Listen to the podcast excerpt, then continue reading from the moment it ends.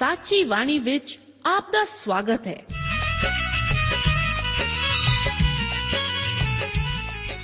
ਪ੍ਰਿय ਸ਼ਰੋਤਾ, ਇਹ ਸਾਚੀ ਬਾਣੀ ਕੀ ਹੈ? ਹੋਰ ਇਹ ਸਾਨੂੰ ਕਿੱਥੇ ਮਿਲੂਗੀ? ਇਹ ਸਾਚੀ ਬਾਣੀ ਦਾ ਸਾਡੇ ਜੀਵਨ ਵਿੱਚ ਲਾਭ ਕੀ ਹੈ? ਇਹਦਾ ਸਾਡੇ ਜੀਵਨ ਵਿੱਚ ਮੋਲ ਕੀ ਹੈ? ਇਹ ਸਾਰੇ ਪ੍ਰਸ਼ਨਾਂ ਦਾ ਉੱਤਰ ਸਾਨੂੰ ਇੱਕੋ ਹੀ ਜਗ੍ਹਾ ਲੱਭ ਸਕਦਾ ਹੈ ਤੇ ਉਹ ਹੈ ਜੀਵਤ ਵਚਨ ਧਰਮ ਸ਼ਾਸਤਰ ਬਾਈਬਲ। ਉਹੀ ਜੀਵਤ ਵਚਨ ਦਾ ਅਸੀਂ ਇਸ ਕਾਰਜਕ੍ਰਮ ਵਿੱਚ ਅਧਿਐਨ ਕਰਾਂਗੇ। ਤੇ ਹੁਣ ਪਵਿੱਤਰ ਸ਼ਾਸਤਰ ਬਾਈਬਲ ਦਾ ਅਧਿਐਨ ਸ਼ੁਰੂ ਕਰਨ ਤੋਂ ਪਹਿਲਾਂ ਅਸੀਂ ਆਪਣੇ ਮਨਾਂ ਨੂੰ ਤਿਆਰ ਕਰੀਏ ਇਸ ਭਜਨ ਨਾਲ।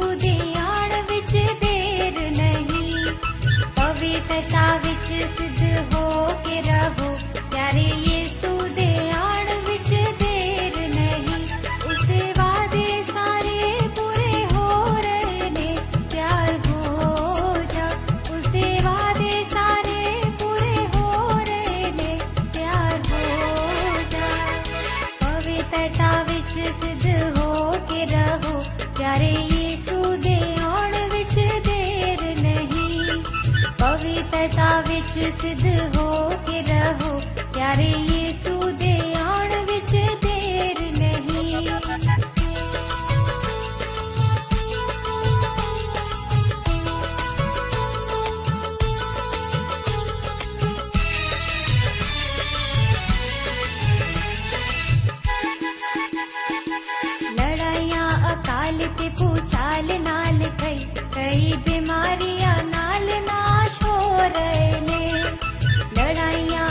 ਅਕਾਲ ਤੇ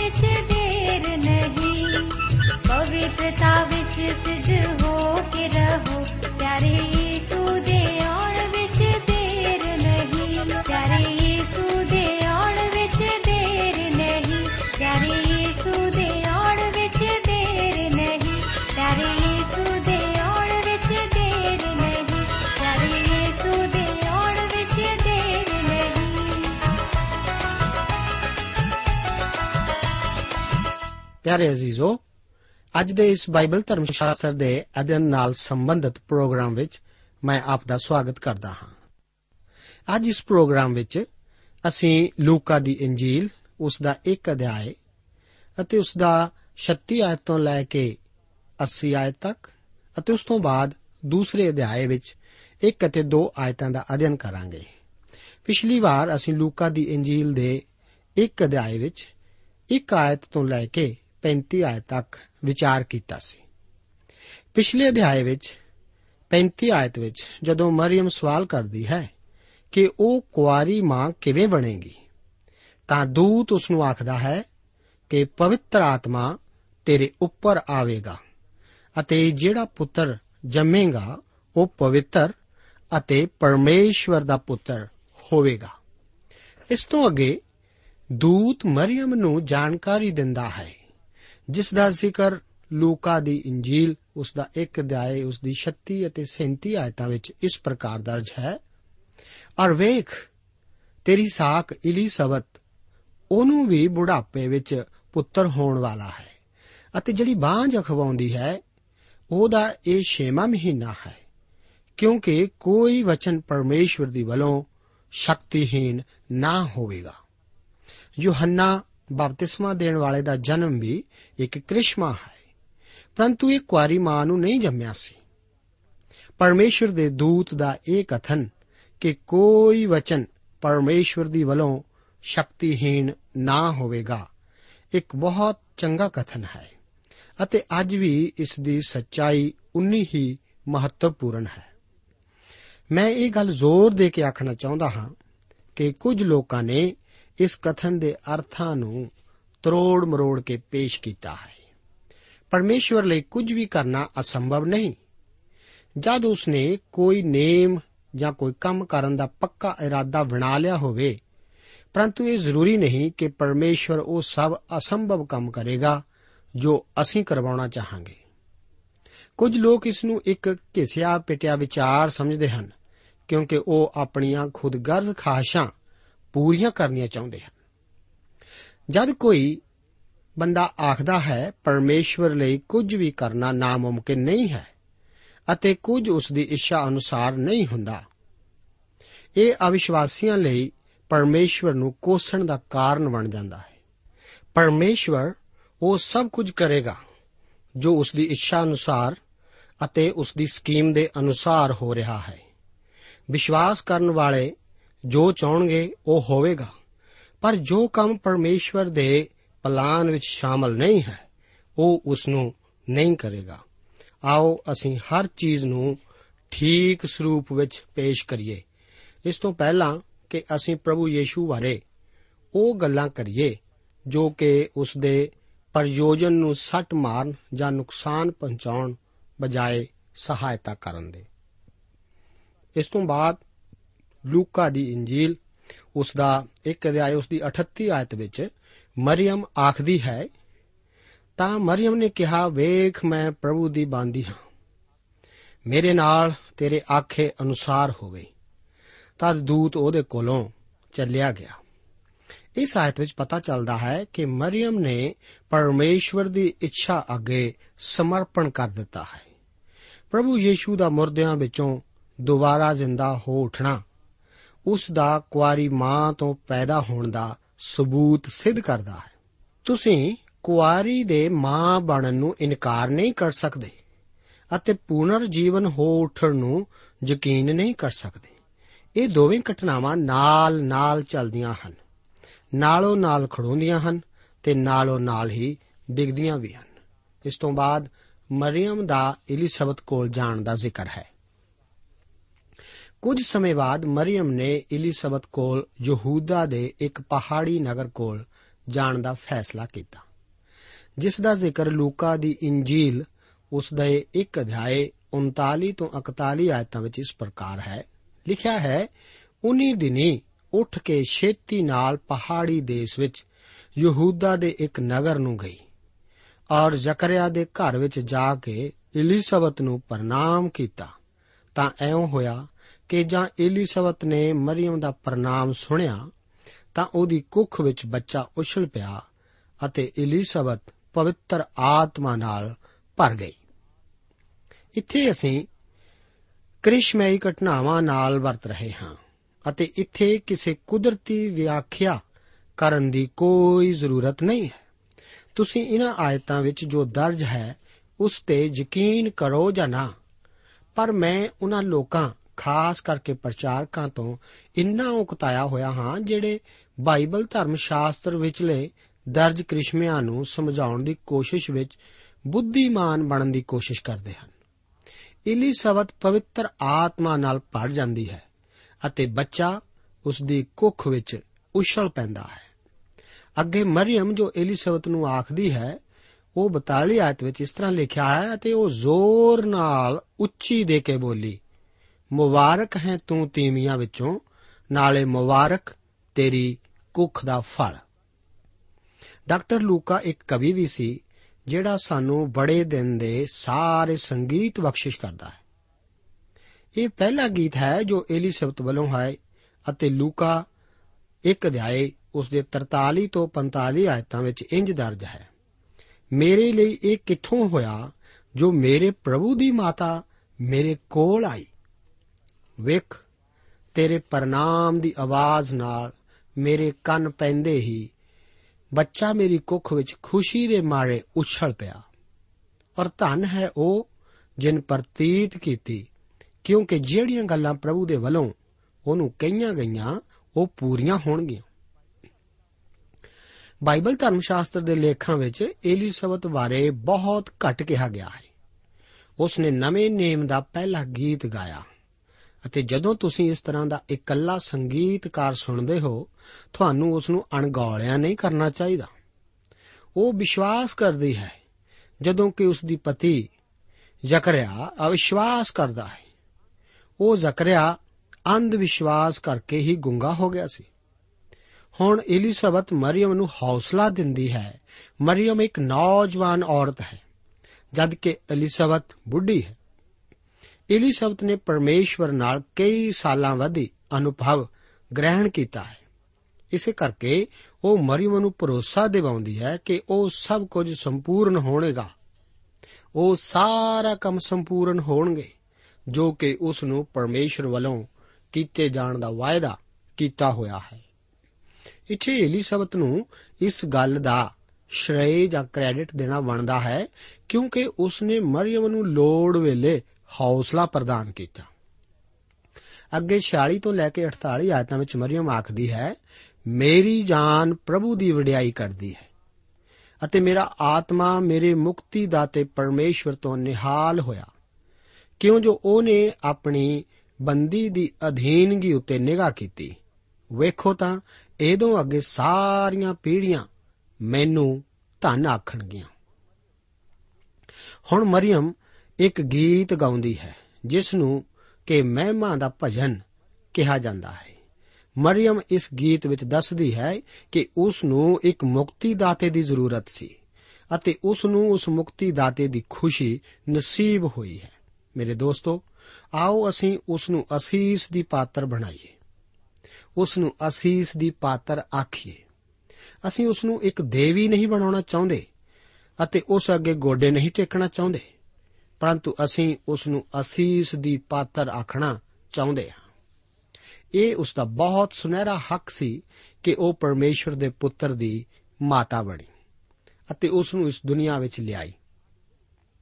ਉਹ ਇੱਕ ਅਦਭੁਤ ਇਨਸਾਨ ਸੀ ਅਤੇ ਇਹ ਕੋਈ ਘਟਨਾ ਮਾਤਰ ਜਾਂ ਇਤਫਾਕ ਨਹੀਂ ਸੀ ਕਿ ਉਹ ਪਰਮੇਸ਼ਵਰ ਦੁਆਰਾ ਚੁਣੀ ਗਈ। ਇਹ ਪਰਮੇਸ਼ਵਰ ਦਾ ਪੱਕਾ ਫੈਸਲਾ ਸੀ ਅਤੇ ਪਰਮੇਸ਼ਵਰ ਕਦੇ ਗਲਤੀ ਨਹੀਂ ਕਰਦਾ। ਸੁਣੋ, ਮਰੀਮ ਆਪਣਾ ਗੀਤ ਜਾਰੀ ਰੱਖਦੀ ਹੋਈ ਗਾਉਂਦੀ ਹੈ 49 ਆਇਤਾਂ ਤੋਂ ਲੈ ਕੇ 55 ਆਇਤਾਂ ਵਿੱਚ, ਕਿਉਂ ਜੋ ਸ਼ਕਤੀਮਾਨ ਨੇ ਮੇਰੇ ਲਈ ਵੱਡੇ ਕੰਮ ਕੀਤੇ ਹਨ, ਅਤੇ ਪਵਿੱਤਰ ਹੈ ਉਹਦਾ ਨਾਮ, ਜਿਹੜੇ ਉਸ ਤੋਂ ਭਾਅ ਰੱਖਦੇ ਹਨ, ਉਹਨਾਂ ਉੱਤੇ ਉਹਦੀ ਦਇਆ ਪੀੜ੍ਹੀਓਂ ਪੀੜ੍ਹੀ ਹੈ। ਉਸ ਨੇ ਆਪਣੀ ਬਾਹ ਦਾ ਜ਼ੋਰ ਵਿਖਾਇਆ ਜਿਹੜੇ ਆਪਣੇ ਮਨ ਦੇ ਖਿਆਲਾਂ ਵਿੱਚ ਹੰਕਾਰੀ ਸਨ, ਉਹਨੇ ਉਹਨਾਂ ਨੂੰ ਖਿੰਡਾ ਦਿੱਤਾ। ਉਹਨੇ ਬਲਵੰਤਾਂ ਨੂੰ ਤਖਤੋਂ ਡੇਗ ਦਿੱਤਾ ਅਤੇ ਅਜ਼ੀਨਾ ਨੂੰ ਉੱਚਾ ਕੀਤਾ। ਉਸਨੇ ਭੁੱਖਿਆਂ ਨੂੰ ਚੰਗੀਆਂ ਚੀਜ਼ਾਂ ਨਾਲ ਰਜਾਇਆ ਅਤੇ ਧਨੀਆਂ ਨੂੰ ਸਖਣੇ ਹੱਥ ਤਾ ਦਿੱਤਾ। ਉਹਨੇ ਆਪਣੇ ਦਾਸ ਇਸਰਾਇਲ ਦੀ ਸਹਾਇਤਾ ਕੀਤੀ ਭਈ ਉਹ ਆਪਣੇ ਰਹਿਮ ਨੂੰ ਯਾਦ ਕਰੇ। ਜਿਵੇਂ ਉਸ ਸਾਡੇ ਪਿਓ ਦਾਦਿਆਂ ਨਾਲ ਵਚਨ ਕੀਤਾ, ਅਬਰਾਹਮ ਤੇ ਉਸ ਦੀ ਅੰਸ਼ ਨਾਲ ਜੁਗੋ ਜੁਗ ਤਾਈਂ। ਇਸ਼ਾਇਆ ਨਵੀ ਉਸ ਦਾ 53 ਅਧਿਆਏ ਉਸ ਦੀ ਇੱਕ ਆਇਤ ਵਿੱਚ ਇਸ਼ਾਇਆ ਨਵੀ ਕਹਿ ਰਿਹਾ ਹੈ, ਯਹੋਵਾ ਦੀ ਭੁਜਾ ਕਿਹਦੇ ਉੱਤੇ ਪ੍ਰਗਟ ਹੋਈ? ਪਰਮੇਸ਼ਵਰ ਨੇ ਆਪਣੀ ਭੁਜਾ ਦੀ ਤਾਕਤ ਵਿਖਾਈ ਅਤੇ ਆਪਣੀ ਤਾਕਤ ਅਤੇ ਪਿਆਰ ਮੁਕਤੀ ਵਿੱਚ ਉਜਾਗਰ ਕੀਤਾ, ਜੋ ਉਸਨੇ ਮਨੁੱਖਤਾ ਨੂੰ ਦਿੱਤੀ। ਮਰੀਮ ਆਪਣੇ ਗੀਤ ਵਿੱਚ ਅਬਰਾਹਮ ਦਾ ਵੀ ਜ਼ਿਕਰ ਕਰਦੀ ਹੈ। ਅਬਰਾਹਮ ਬਾਰੇ ਪੁਰਾਣੇ ਨੇਮ ਵਿੱਚ ਸਭ ਤੋਂ ਵੱਧ ਜ਼ਿਕਰ ਹੈ। ਇਸ ਤੋਂ ਅੱਗੇ ਲੂਕਾ 1 ਅਧਿਆਇ ਉਸ ਦੀ 56 ਆਇਤ ਵਿੱਚ ਜ਼ਿਕਰ ਹੈ ਕਿ ਮਰੀਮ ਇਲਿਸਬਤ ਕੋਲ ਕਿੰਨਾ ਚਿਰ ਰਹੀ ਅਤੇ ਫਿਰ ਕਿੱਥੇ ਗਈ? ਹਾਂ ਮਰੀਮ 3 ਕੁ ਮਹੀਨੇ ਉਹਦੇ ਨਾਲ ਰਹਿ ਕੇ ਆਪਣੇ ਘਰ ਨੂੰ ਮੁੜ ਗਈ। ਇਸ ਤੋਂ ਅੱਗੇ ਅਸੀਂ ਯੋਹੰਨਾ ਦੇ ਜਨਮ ਦਾ ਜ਼ਿਕਰ ਪੜ੍ਹਦੇ ਹਾਂ। ਇਸ ਅਧਿਆਇ ਦਾ ਬਾਕੀ ਹਿੱਸਾ ਯੋਹੰਨਾ ਦੇ ਜਨਮ ਬਾਰੇ ਅਤੇ ਜ਼ਕਰਿਆ ਦੇ ਗੀਤ ਬਾਰੇ ਹੈ। ਇਸ ਦਾ ਵੇਰਵਾ ਲੂਕਾ ਦੀ ਇੰਜੀਲ ਉਸ ਦਾ 1 ਅਧਿਆਇ 57 ਤੋਂ ਲੈ ਕੇ 60 ਆਇਤਾਂ ਵਿੱਚ ਇਸ ਪ੍ਰਕਾਰ ਹੈ। ਹੁਣ ਏਲੀਸਬਤ ਦੇ ਜਨਮ ਦਾ ਵੇਲਾ ਆ ਪੁੱਜਾ ਅਤੇ ਉਹ ਪੁੱਤਰ ਜਣੇ। ਔਰ ਉਹਦੇ ਗਵਾਂਢੀਆਂ ਅਤੇ ਸਾਕਾਂ ਨੇ ਸੁਣ ਕੇ ਜੋ ਪ੍ਰਭੂ ਨੇ ਉਸ ਉੱਤੇ ਵੱਡੀ ਦਇਆ ਕੀਤੀ, ਉਸ ਦੇ ਨਾਲ ਖੁਸ਼ੀ ਮਨਾਈ। ਤਾਂ ਐਉਂ ਹੋਇਆ, ਜੋ ਉਹ 8ਵੇਂ ਦਿਨ ਬਾਲਕ ਦੀਆਂ ਸੁਨਤਾਂ ਲਈ ਆਏ ਔਰ ਉਹਦਾ ਨਾਮ ਜ਼ਕਰਿਆ ਰੱਖਣ ਲੱਗੇ ਜਿਹੜਾ ਉਹਦੇ ਪਿਤਾ ਦਾ ਨਾਮ ਸੀ। ਪਰ ਉਹਦੀ ਮਾਤਾ ਨੇ ਅੱਗੋਂ ਆਖਿਆ, ਨਹੀਂ, ਪਰ ਉਹ ਯੋਹੰਨਾ ਸਦਾਵੇਗਾ। ਪਹਿਲਾਂ ਉਹਨੇ ਬੱਚੇ ਦਾ ਨਾਂ ਉਹਦੇ ਪਿਓ ਦੇ ਨਾਂ ਤੇ ਹੀ ਰੱਖ ਦਿੱਤਾ। ਏਲੀਸਬਤ ਨੇ ਹਿਸਾਬ ਕਿਤਾਬ ਬਰਾਬਰ ਕਰਦੇ ਹੋਏ ਕਿਹਾ ਕਿ ਬੱਚਾ ਯੋਹੰਨਾ ਦੇ ਨਾਂ ਨਾਲ ਹੀ ਜਾਣਿਆ ਜਾਵੇਗਾ। ਉੱਪਰ ਦੱਸੀ ਵਾਰਤਾ ਤੋਂ ਬਾਅਦ ਲੋਕਾਂ ਨੇ ਏਲੀਸਬਤ ਨੂੰ ਬੱਚੇ ਦਾ ਨਾਂ ਯੋਹੰਨਾ ਰੱਖਣ ਤੇ ਜੋ ਟਿੱਪਣੀਆਂ ਕੀਤੀਆਂ ਉਹਨਾਂ ਦਾ ਜ਼ਿਕਰ। 61 ਤੋਂ ਲੈ ਕੇ 64 ਆਇਤਾਂ ਵਿੱਚ ਇਸ ਤਰ੍ਹਾਂ ਹੈ, ਉਹਨਾਂ ਉਸ ਨੂੰ ਕਿਹਾ ਕਿ ਤੇਰੇ ਸਾਕਾਂ ਵਿੱਚੋਂ ਕੋਈ ਨਹੀਂ ਜੋ ਇਸ ਨਾਉ ਕਰਕੇ ਸੱਦੀਦਾ ਹੈ। ਤਦ ਉਹਨਾਂ ਨੇ ਉਹਦੇ ਪਿਤਾ ਵੱਲ ਸੈਨਤ ਕੀਤੀ ਜੋ ਉਹਦਾ ਕੀ ਨਾਮ ਰੱਖਿਆ ਚਾਹੁੰਦਾ ਹੈ। ਅਤੇ ਉਹਨ ਪੱਟੀ ਮੰਗਵਾ ਕੇ ਲਿਖਿਆ, ਭਈ ਉਹਦਾ ਨਾਮ ਯੋਹੰਨਾ ਹੈ, ਤਾਂ ਸਭੇ ਹੈਰਾਨ ਰਹਿ ਗਏ। ਉਸੇ ਵੇਲੇ ਉਹਦਾ ਮੂੰਹ ਔਰ ਉਹਦੀ ਜੀਭ ਖੁੱਲ ਗਈ ਅਤੇ ਉਹ ਬੋਲਿਆ, ਔਰ ਪਰਮੇਸ਼ਵਰ ਨੂੰ ਮੁਬਾਰਕ ਕਹਿਣ ਲੱਗਾ। ਉਹਨਾਂ ਦਿਨਾਂ ਵਿੱਚ ਪਰਿਵਾਰ ਦਾ ਨਾਂ ਆਮ ਤੌਰ ਤੇ ਬੱਚੇ ਦਾ ਨਾਂ ਰੱਖਿਆ ਜਾਂਦਾ ਸੀ। ਜਦ ਨਾਂ ਰੱਖਣ ਦੀ ਵਾਰੀ ਆਈ ਤਾਂ ਸਾਕਾ ਨੇ ਸੋਚਿਆ ਕਿ ਬੱਚੇ ਦਾ ਨਾਂ ਜ਼ਕਰਿਆ, ਭਾਵ ਜ਼ਕਰਿਆ ਜੂਨੀਅਰ ਹੋਵੇਗਾ। ਪਰ ਐਲਿਸਾਬਤ ਤੇ ਜ਼ਕਰਿਆ ਨੇ ਬੱਚੇ ਦਾ ਨਾਂ ਯੋਹੰਨਾ ਰੱਖਿਆ। ਜੋ ਕਿ ਪਰਮੇਸ਼ਵਰ ਨੇ ਪਹਿਲਾਂ ਹੀ ਰੱਖ ਦਿੱਤਾ ਹੋਇਆ ਸੀ। ਉੱਥੇ ਹਾਜ਼ਰ ਲੋਕਾਂ ਨੇ ਇਸ ਨੂੰ ਚਮਤਕਾਰ ਸਮਝਿਆ। ਇਸ ਤੋਂ ਬਾਅਦ ਜ਼ਕਰਿਆ ਬੋਲਣ ਦੇ ਯੋਗ ਹੋ ਗਿਆ ਸੀ ਅਤੇ ਛੇਤੀ ਹੀ ਉਸਨੇ ਪਰਮੇਸ਼ਵਰ ਦੀ ਉਸਤਤ ਗਾਉਣੀ ਸ਼ੁਰੂ ਕਰ ਦਿੱਤੀ। ਭਾਵੇਂ ਉਸ ਨੂੰ ਪਰਮੇਸ਼ਵਰ ਉੱਪਰ ਜ਼ਿਆਦਾ ਭਰੋਸਾ ਨਹੀਂ ਸੀ, ਉਹ ਬੱਚੇ ਦੇ ਜਨਮ ਤੇ ਖੁਸ਼ੀ ਦਾ ਇਜ਼ਹਾਰ ਕਰ ਰਿਹਾ ਸੀ। ਇੱਕ ਨਿਯਮ ਦੇ ਤੌਰ ਤੇ ਕਮਜ਼ੋਰ ਸੰਤ ਜ਼ਿਆਦਾ ਖੁਸ਼ ਨਹੀਂ ਹੁੰਦੇ। ਮਜ਼ਬੂਤ ਅਤੇ ਦ੍ਰਿੜ ਸੰਤ ਹਰ ਗੱਲ ਵਿੱਚ ਖੁਸ਼ ਰਹਿੰਦੇ ਹਨ। ਯੋਹੰਨਾ ਦੇ ਜਨਮ ਤੋਂ ਬਾਅਦ ਉਸ ਇਲਾਕੇ ਦੇ ਲੋਕਾਂ ਵਿੱਚ ਕੀ ਸ਼ੰਕੇ ਉਭਰੇ? ਉਹਨਾਂ ਬਾਰੇ ਲੂਕਾਂ ਦੀਆਂ ਇੱਕ ਅਧਿਆਏ ਉਸ ਦੀਆਂ 65 ਤੋਂ ਲੈ ਕੇ 69 ਆਇਤਾਂ ਵਿੱਚ ਇਸ ਤਰ੍ਹਾਂ ਲਿਖਿਆ ਹੈ। ਤਦ ਆਲੇ ਦੁਆਲੇ ਦੇ ਰਹਿਣ ਵਾਲੇ ਡਰ ਗਏ ਅਤੇ ਯਹੂਦੀਆ ਦੇ ਸਾਰੇ ਪਹਾੜੀ ਦੇਸ਼ ਵਿੱਚ ਇਹਨਾਂ ਸਭਨਾਂ ਗੱਲਾਂ ਦੀ ਚਰਚਾ ਖਿੰਡ ਗਈ। ਅਰ ਸਭ ਸੁਣਨ ਵਾਲਿਆਂ ਨੇ ਆਪਣੇ ਮਨ ਵਿੱਚ ਇਹਨਾਂ ਗੱਲਾਂ ਨੂੰ ਰੱਖਿਆ ਅਤੇ ਕਿਹਾ, ਭਲਾ ਇਹ ਕਿਹੋ ਜਿਹਾ ਬਾਲਕ ਹੋਊ, ਕਿਉਂ ਜੋ ਪ੍ਰਭੂ ਦਾ ਹੱਥ ਉਹਦੇ ਨਾਲ ਸੀ? ਤਾਂ ਉਹਦਾ ਪਿਤਾ ਜਕਰਿਆ ਪਵਿੱਤਰ ਆਤਮਾ ਨਾਲ ਭਰ ਗਿਆ ਅਤੇ ਅਗੰਮ ਵਾਕ ਕਰਕੇ ਕਹਿਣ ਲੱਗਾ, ਮੁਬਾਰਕ ਹੈ ਪ੍ਰਭੂ ਇਸਰਾਇਲ ਦਾ ਪਰਮੇਸ਼ਵਰ, ਕਿਉਂ ਜੋ ਉਹਨੇ ਆਪਣੀ ਪਰਜਾ ਉੱਤੇ ਨਿਗਾਹ ਕੀਤੀ ਅਤੇ ਉਹਨਾਂ ਨੂੰ ਨਿਸਤਾਰਾ ਦਿੱਤਾ ਹੈ ਅਤੇ ਸਾਡੇ ਲਈ ਆਪਣੇ ਬੰਦੇ ਦਾਊਦ ਦੇ ਘਰਾਣੇ ਵਿੱਚ ਮੁਕਤੀ ਦਾ ਸਿੰਘ ਖੜਾ ਕੀਤਾ। ਇਹ ਯਕੀਨਨ ਸੱਚ ਸੀ ਕਿ ਯੋਹੰਨਾ ਇੱਕ ਅਸਾਧਾਰਨ ਬੱਚਾ ਹੋਵੇਗਾ। ਯੋਹੰਨਾ ਦੇ ਜਨਮ ਪਰ ਐਲਿਸਬਤ ਜ਼ਕਰਿਆ ਅਤੇ ਮਰੀਮ ਤਿੰਨਾਂ ਨੇ ਹੀ ਗੀਤ ਗਾਏ। ਜ਼ਕਰਿਆ ਦਾ ਗੀਤ ਇੱਕ ਭਵਿੱਖਬਾਣੀ ਹੈ। ਭਾਵੇਂ ਜ਼ਕਰਿਆ ਦਾਊਦ ਦੇ ਬਰਾਬਰ ਦਾ ਨਹੀਂ ਸੀ, ਪਰ ਉਸ ਨੂੰ ਪਤਾ ਲੱਗ ਚੁੱਕਾ ਸੀ ਕਿ ਉਹਦਾ ਪੁੱਤਰ ਯੀਸ਼ੂ ਮਸੀਹ ਦੇ ਆਉਣ ਦਾ ਪਹਿਲਾ ਸੂਚਕ ਹੈ। ਜਿਵੇਂ ਕਿ ਇਸ਼ਾਇਆ ਅਤੇ ਮਲਾਕੀ ਨੇ ਯੀਸ਼ੂ ਮਸੀਹ ਦੇ ਆਗਮਨ ਬਾਰੇ ਭਵਿੱਖਬਾਣੀ ਕੀਤੀ ਸੀ। ਪਹਿਲਾਂ ਆਉਣ ਵਾਲੇ ਯੋਹੰਨਾ ਤੋਂ ਸੂਚਨਾ ਮਿਲਦੀ ਹੈ ਕਿ ਮਸੀਹ ਜ਼ਿਆਦਾ ਪਿਛਾਂ ਨਹੀਂ ਹੈ, ਉਹ ਜਲਦੀ ਆ ਰਿਹਾ ਹੈ। ਇਸ ਤੋਂ ਅੱਗੇ ਜੋ ਯੋਹੰਨਾ ਦੇ ਪਿਤਾ ਜ਼ਕਰਿਆ ਨੇ ਬੋਲਿਆ, ਉਸ ਦਾ 70 ਤੋਂ 75 ਆਇਤਾਂ ਵਿੱਚ ਇਸ ਤਰ੍ਹਾਂ ਜ਼ਿਕਰ ਹੈ। ਜਿਵੇਂ ਉਸ ਨੇ ਆਪਣੇ ਪਵਿੱਤਰ ਨਵੀਆਂ ਦੀ ਜ਼ੁਬਾਨੀ ਮੁੱਢੋਂ ਆਖਿਆ, ਭਈ ਉਹ ਸਾਨੂੰ ਸਾਡੇ ਵੈਰੀਆਂ ਤੋਂ ਅਤੇ ਉਹਨਾਂ ਸਭਨਾਂ ਤੋਂ ਜੋ ਸਾਡੇ ਨਾਲ ਕਿੜ ਰੱਖਦੇ ਹਨ ਛੁਟਕਾਰਾ ਦੇਵੇ, ਨਾਲੇ ਉਹ ਸਾਡੇ ਪਿਓ ਦਾਦਿਆਂ ਉੱਤੇ ਦਇਆ ਕਰੇ ਅਤੇ ਆਪਣੇ ਪਵਿੱਤਰ ਨੇਮ ਨੂੰ ਚੇਤੇ ਰੱਖੇ, ਅਰਥਾਤ ਉਸ ਸੌ ਨੂੰ, ਜਿਹੜੀ ਉਸ ਨੇ ਸਾਡੇ ਪਿਤਾ ਅਬਰਾਹਮ ਨਾਲ ਖਾਧੀ। ਭਈ ਉਹ ਸਾਨੂੰ ਇਹ ਬਖਸ਼ੇ ਜੋ ਅਸੀਂ ਆਪਣੇ ਬੈਰੀਆਂ ਦੇ ਹੱਥੋਂ ਛੁੱਟ ਕੇ ਉਮਰ ਭਰ ਉਹਦੇ ਅੱਗੇ ਪਵਿੱਤਰਤਾਈ ਦੇ ਧਰਮ ਨਾਲ ਬੇਧੜਕ ਉਹਦੀ ਉਪਾਸਨਾ ਕਰੀਏ। ਮਰੀਮ ਐਲਿਜ਼ਾਬਤ ਅਤੇ ਜ਼ਕਰਿਆ ਅਜੇ ਵੀ ਵਿਸ਼ਵਾਸ ਕਰਦੇ ਸਨ ਕਿ ਪਰਮੇਸ਼ਵਰ ਦੁਆਰਾ ਅਬਰਾਹਮ ਨਾਲ ਕੀਤੇ ਵਚਨ ਪੂਰੇ ਹੋਣਗੇ। ਅੱਜ ਵੀ ਅਜਿਹੇ ਲੋਕ ਹਨ ਜੋ ਯਕੀਨ ਨਹੀਂ ਕਰਦੇ ਹਨ ਜਾਂ ਯਕੀਨ ਕਰਨਾ ਛੱਡ ਚੁੱਕੇ ਹਨ। ਕਿ ਪਰਮੇਸ਼ਵਰ ਅਬਰਾਹਮ ਨਾਲ ਕੀਤੇ ਵਾਅਦੇ ਪੂਰੇ ਕਰੇਗਾ। ਅਜ਼ੀਜ਼ੋ, ਅਗਰ ਤੁਸੀਂ ਯਕੀਨ ਕਰਦੇ ਹੋ ਕਿ ਯੋਹੰਨਾ 3 ਦੇ ਉਸ ਦੀ 16 ਆਇਤ ਵਿੱਚ ਦਰਜ ਪਰਮੇਸ਼ਰ ਦੇ ਵਾਅਦੇ ਪੂਰੇ ਹੋਣਗੇ, ਤਾਂ ਤੁਹਾਨੂੰ ਪਰਮੇਸ਼ਵਰ ਰਾਹੀਂ ਅਬਰਾਹਮ ਨਾਲ ਕੀਤੇ ਵਾਅਦਿਆਂ ਦੇ ਸੰਪੂਰਨ ਹੋਣ ਤੇ ਵੀ ਸ਼ੱਕ ਨਹੀਂ ਹੋਣਾ ਚਾਹੀਦਾ। ਯੋਹੰਨਾ ਅਤ ਮਹਾਨ ਦਾ ਨਬੀ ਅਖਵਾਉਣ ਜਾ ਰਿਹਾ ਸੀ। ਉਹ ਇੱਕ ਅਸਧਾਰਨ ਵਿਅਕਤੀਤਵ ਦਾ ਮਾਲਕ ਸੀ। ਉਹ ਪਰਮੇਸ਼ਵਰ ਲਈ ਖਾਸ ਕਾਰਜ ਕਰਨ ਲਈ ਤਿਆਰ ਵਰ ਤਿਆਰ ਸੀ। ਇਸ ਦੇ ਵਿਸਥਾਰ ਲਈ ਲੂਕਾ 76 ਤੋਂ 80 ਆਇਤਾਂ ਵਿੱਚ ਇਸ ਤਰ੍ਹਾਂ ਲਿਖਦਾ ਹੈ, ਤੇ ਤੂੰ हे ਬਾਲਕ ਅਤ ਮਹਾਨ ਦਾ ਨਵੀ ਅਖਵਾਏਂਗਾ। ਕਿਉਂ ਜੇ ਤੂੰ ਪ੍ਰਭੂ ਦੇ ਰਸਤਿਆਂ ਨੂੰ ਤਿਆਰ ਕਰਨ ਲਈ ਉਹਦੇ ਅੱਗੇ ਅੱਗੇ ਚੱਲੇਗਾ? ਭਈ ਉਹਦੀ ਪਰਜਾ ਨੂੰ ਮੁਕਤੀ ਦਾ ਗਿਆਨ ਦੇਵੇਂ, ਜਿਹੜੀ ਉਹਨਾਂ ਨੂੰ ਪਾਪਾਂ ਦੀ ਮਾਫੀ ਤੋਂ ਸਾਡੇ ਪਰਮੇਸ਼ਵਰ ਦੇ ਵੱਡੇ ਰਹਿਮ ਦੇ ਕਾਰਨ ਮਿਲੇਗੀ। ਜਦ ਸਵੇਰ ਦਾ ਚਾਨਣ ਉੱਪਰੋਂ ਸਾਡੇ ਉੱਤੇ ਚਮਕੇਗਾ ਭਈ ਉਹਨਾਂ ਨੂੰ ਜੋ ਹਨੇਰੇ ਦੇ ਮੌਤ ਦੇ ਸਾਏ ਵਿੱਚ ਬੈਠੇ ਹੋਏ ਹਨ, ਚਾਨਣ ਦੇਵੇਂ ਅਤੇ ਸਾਡੇ ਪੈਰਾਂ ਨੂੰ ਸ਼ਾਂਤੀ ਦੇ ਰਾਹ ਪਾਵੇਂ ਅਤੇ ਉਹ ਬਾਲਕ ਵਾਧਾ ਔਰ ਆਤਮਾ ਵਿੱਚ ਜ਼ੋਰ ਫੜਦਾ ਗਿਆ ਅਤੇ ਇਸਰਾਇਲ ਉਤੇ ਆਪਣੇ ਪ੍ਰਗਟ ਹੋਣ ਦੇ ਦਿਨ ਤੀਕਰ ਉਜਾੜ ਵਿੱਚ ਰਿਹਾ। ਇਸ ਤੋਂ ਬਾਅਦ ਪ੍ਰਭੂ ਯੀਸ਼ੂ ਜੀ ਦੇ ਜਨਮ ਅਤੇ ਇਆਲੀਆਂ ਦੇ ਆਉਣ ਅਤੇ ਸ਼ਿਮਾਉਣ ਦੇ ਗੀਤ ਦਾ ਵਰਣਨ ਹੈ। ਯੀਸ਼ੂ ਜਦ 8 ਦਿਨਾਂ ਦਾ ਹੋਇਆ, ਤਾਂ ਮੂਸਾ ਦੀ ਸ਼ਰਾ ਦੇ ਅਨੁਸਾਰ ਸੁਨਤ ਕਰਨ ਲਈ ਉਸ ਨੂੰ ਹੈਕਲ ਵਿੱਚ ਲਿਆਂਦਾ ਗਿਆ ਸੀ।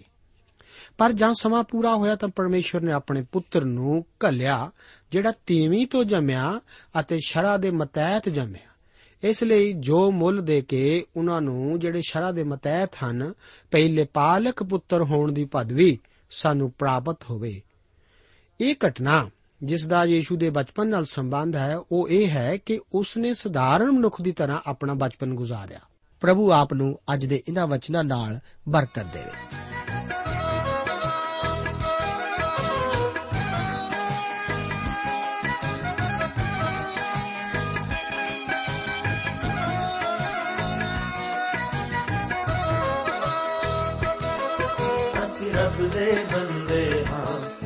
ਸਾਨੂੰ ਪਿਆਰ ਕਰਦਾ ਹੈ। ਅਸੀਂ ਰੱਬ ਦੇ ਬੰਦੇ ਹਾਂ ਇਹ ਰੱਬ ਸਾਨੂੰ ਪਿਆਰ ਕਰਦਾ ਹੈ। ਅਸੀਂ ਭੁੱਲੇ ਫਿਰਦੇ ਸਾਂ, ਅਸੀਂ ਭੁੱਲੇ ਫਿਰਦੇ ਸਾਂ ਤੇ ਅੱਜ ਸਾਨੂੰ ਯਿਸੂ ਮਿਲਿਆ ਹੈ। ਅਸੀਂ ਰੱਬ ਦੇ ਬੰਦੇ ਹਾਂ ਇਹ ਰੱਬ ਸਾਨੂੰ ਪਿਆਰ ਕਰਦਾ ਹੈ। ਅਸੀਂ ਰੱਬ ਦੇ ਬੰਦੇ ਹਾਂ ਇਹ ਰੱਬ ਸਾਨੂੰ ਪਿਆਰ ਕਰਦਾ ਹੈ।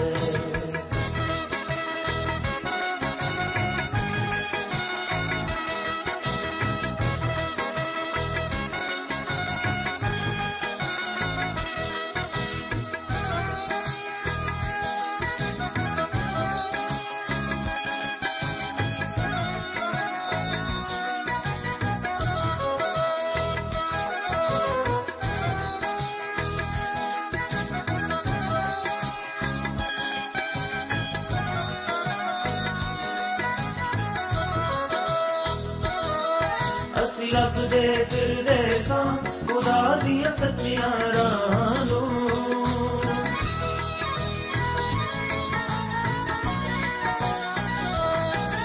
ਅਸੀਂ ਲੱਭਦੇ ਫਿਰਦੇ ਸਾਂ, ਖੁਦਾ ਦੀਆਂ ਸੱਚੀਆਂ ਰਾਹਾਂ ਨੂੰ। ਅਸੀਂ ਤਰਸਦੇ ਰਹਿੰਦੇ ਸਾਂ, ਪਿਆਰ ਦੀਆਂ ਠੰਡੀਆਂ ਛਾਵਾਂ ਨੂੰ। ਪਿਆਰ ਦੀਆਂ ਠੰਡੀਆਂ ਛਾਵਾਂ ਨੂੰ। ਸਾਨੂੰ ਸੱਚੀ ਜ਼ਿੰਦਗੀ ਦਾ ਯਿਸੂ ਨੇ ਰਸਤਾ ਦੱਸਿਆ ਹੈ ਸਾਨੂੰ ਸੱਚੀ ਜ਼ਿੰਦਗੀ ਦਾ ਯਿਸੂ ਨੇ ਰਸਤਾ ਦੱਸਿਆ ਹੈ ਅਸੀਂ ਭੁੱਲੇ ਫਿਰਦੇ ਸਾਂ ਅਸੀਂ ਭੁੱਲੇ ਫਿਰਦੇ ਸਾਂ ਤੇ ਅੱਜ ਸਾਨੂੰ ਯਿਸੂ ਮਿਲਿਆ ਹੈ ਅਸੀਂ ਰੱਬ ਦੇ ਬੰਦੇ ਹਾਂ ਕਿ ਰੱਬ ਸਾਨੂੰ ਪਿਆਰ ਕਰਦਾ ਹੈ ਅਸੀਂ ਰੱਬ ਦੇ ਬੰਦੇ ਹਾਂ। ਕਿ ਰੱਬ ਸਾਨੂੰ ਪਿਆਰ ਕਰਦਾ ਹੈ।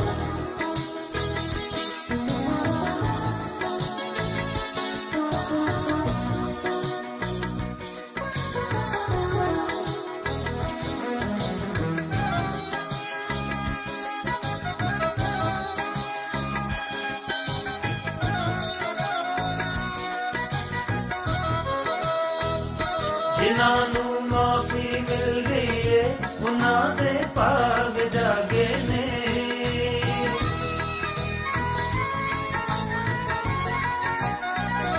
ਜਿਨ੍ਹਾਂ ਨੂੰ ਮਾਫੀ ਮਿਲ ਗਈ ਏ, ਉਹਨਾਂ ਦੇ ਭਾਗ ਜਾਗੇ ਨੇ। ਅੱਖਾਂ ਵਿੱਚ ਖੁਸ਼ੀਆਂ ਵਸੀਆਂ ਨੇ, ਦਿਲਾਂ ਵਿੱਚ ਚਾਨਣ ਹੋ ਗਏ ਨੇ, ਦਿਲਾਂ ਵਿੱਚ ਚਾਨਣ ਹੋ ਗਏ ਨੇ ਦੇਖੋ ਜੀ ਰੱਬ ਦਾ ਪਿਆਰ ਜਿਹੜਾ ਸਭ ਤੋਂ ਵੱਖਰਾ ਹੈ। ਦੇਖੋ ਜੀ ਰੱਬ ਦਾ ਪਿਆਰ ਜਿਹੜਾ ਸਭ ਤੋਂ ਵੱਖਰਾ ਹੈ। ਅਸੀਂ ਭੁੱਲੇ ਫਿਰਦੇ ਸਾਂ, ਅਸੀਂ ਭੁੱਲੇ ਫਿਰਦੇ ਸਾਂ ਤੇ ਅੱਜ ਸਾਨੂੰ ਯਿਸੂ ਮਿਲਿਆ ਹੈ। ਅਸੀਂ ਰੱਬ ਦੇ ਬੰਦੇ ਹਾਂ ਤੇ ਰੱਬ ਸਾਨੂੰ ਪਿਆਰ ਕਰਦਾ ਹੈ। ਅਸੀਂ ਰੱਬ ਦੇ ਬੰਦੇ ਹਾਂ ਤੇ ਰੱਬ ਸਾਨੂੰ ਪਿਆਰ ਕਰਦਾ ਹੈ। ਦੋਸਤੋ, ਸਾਨੂੰ ਉਮੀਦ ਹੈ ਕਿ ਇਹ ਕਾਰਜਕ੍ਰਮ ਤੁਹਾਨੂੰ ਪਸੰਦ ਆਇਆ ਹੋਵੇਗਾ। ਤੇ ਇਹ ਕਾਰਜਕ੍ਰਮ ਸੁਣ ਕੇ ਤੁਹਾਨੂੰ ਬਰਕਤਾਂ ਮਿਲੀਆਂ ਹੋਣਗੀਆਂ। ਜੇ ਤੁਸੀਂ ਇਹ ਕਾਰਜਕ੍ਰਮ ਦੇ ਬਾਰੇ ਕੁਝ ਪੁੱਛਣਾ ਚਾਹੁੰਦੇ ਹੋ, ਤੇ ਸਾਨੂੰ ਇਸ ਪਤੇ ਤੇ ਲਿਖੋ। Programme Sachi Bani, post box number 1715 sector 36 Chandigarh 160036 ਪਤਾ ਇੱਕ ਵਾਰ ਫੇਰ ਸੁਣ ਲਓ programme Sachi Bani post box number 1715 sector 36 Chandigarh 160036 ਸਾਡਾ ਈਮੇਲ ਪਤਾ ਹੈ punjabi ttb at twr.in ਪਤਾ ਇੱਕ ਵਾਰ ਫੇਰ ਸੁਣ ਲਓ punjabi ttb at twr.in ਹੁਣ ਸਾਡੇ ਪ੍ਰੋਗਰਾਮ ਦਾ ਸਮੇਂ ਸਮਾਪਤ ਹੁੰਦਾ ਹੈ। ਉਮੀਦ ਹੈ ਅਗਲੇ ਪ੍ਰੋਗਰਾਮ ਵਿੱਚ ਤੁਹਾਡੇ ਨਾਲ ਫੇਰ ਪੇਂਟ ਹੋਏਗੀ। ਰੱਬ ਤੁਹਾਨੂੰ ਬਰਕਤ ਦੇ